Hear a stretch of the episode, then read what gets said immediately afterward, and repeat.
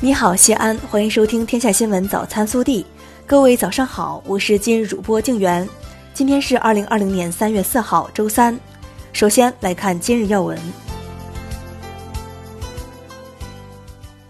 近日，我市印发关于开展向乔锦仁同志学习活动的通知。按照市委部署，为进一步弘扬正气、激励先进，市委宣传部、市委政法委、市委文明办。市公安局、市退役军人事务局决定，在全市开展向乔锦仁同志学习活动。下面是本地新闻。三号，记者从市农业农村局获悉，我市蓝田县小寨镇董岭村等五个村获评全国乡村治理示范村。三号上午，市长李明远主持召开市政府常务会议。研究我市 5G 系统建设、通信设施专项规划、城市建设维护项目投资计划等工作。三号，记者从陕西省退役军人事务厅了解到，西安市公安局灞桥分局国保大队退役军人乔锦仁、宝鸡市扶风县退役军人王辉被追授为陕西最美退役军人。三号，记者从西安国际医学中心医院获悉，在该医院赴湖北医疗队的精心救治和照顾下。武汉市第八医院、随州市中心医院共收治四百四十五名患者，其中三百二十四名患者出院，医疗队的医护人员零感染。二号，等待造血干细胞移植的患者李女士顺利进入移植舱，她是我省疫情期间首位入舱的造血干细胞移植患者。一号，市疾控中心在我市东西南北中五个城区，首先对人流密集区的共享单车进行了采样监测。新冠病毒核酸检测结果均为阴性。三号，记者从西安火车站北广场及周边市政配套工程施工现场获悉，广场地面项目计划于二零二一年四月全面建成，配合西安火车站北站房同步建成投用。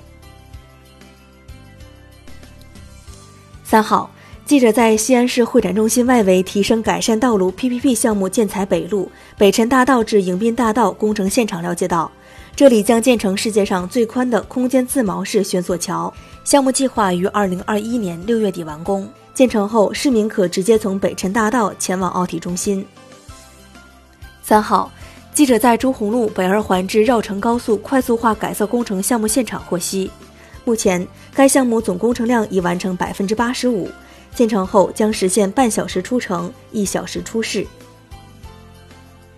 近日。西安航空基地第一初级中学建设项目综合楼的地基开挖，标志着这一项目建设单体均进入基础建设阶段，为项目全面建设和交付使用夯实基础。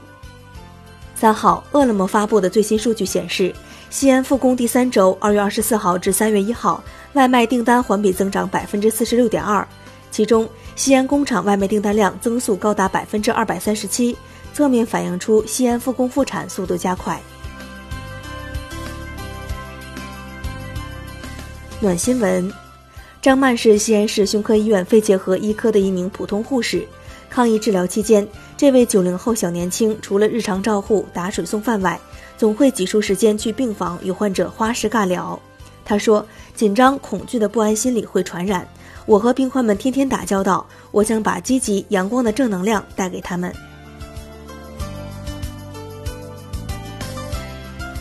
下面是国内新闻。国务院总理李克强三号主持召开国务院常务会议，部署完善“六稳”工作协调机制，有效应对疫情影响，促进经济社会平稳运行，确定支持交通运输、快递等物流业疏解困难、加快恢复发展的措施，决定加大对地方财政支持，提高保基本民生、保工资、保运转能力。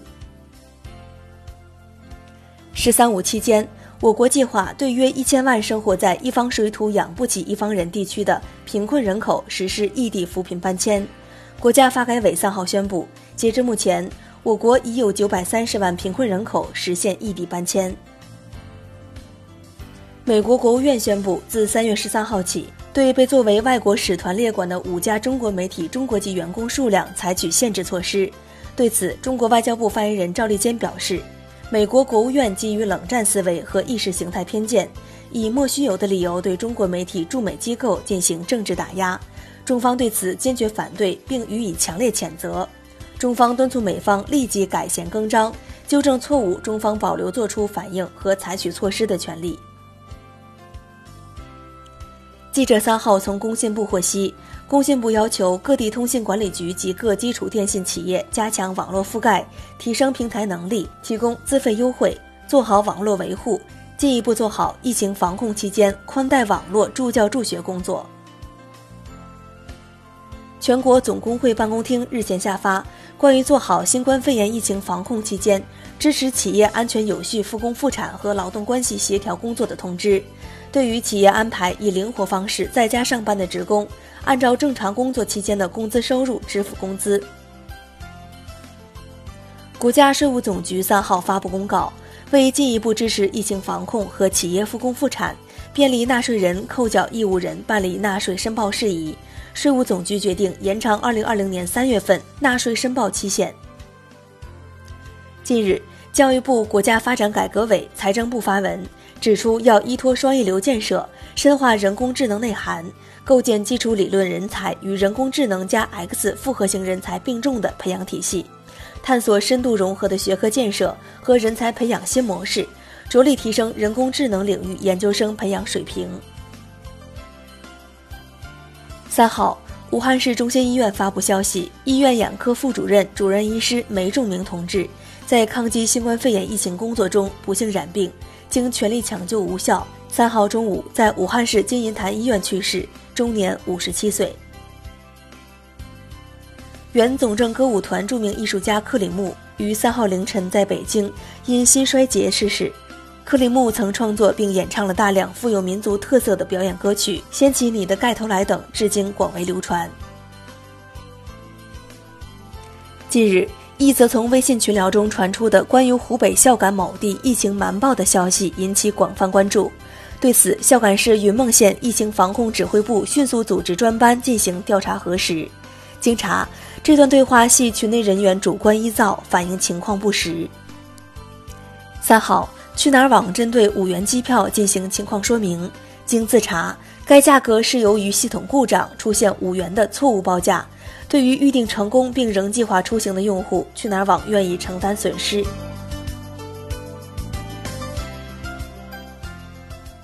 最后是热调查，疫情不但改变了所有人的生活，也改变了我们的生物钟。从内分泌角度来说，二十三点后睡觉就算熬夜。人体的自我修复活动大都在凌晨三点前进行，因此二十三点至凌晨三点的睡眠质量尤为关键。经常熬夜会让你的免疫力下降。这段时间你每天都是几点睡觉呢？更多精彩内容，请持续锁定我们的官方微信。明天不见不散。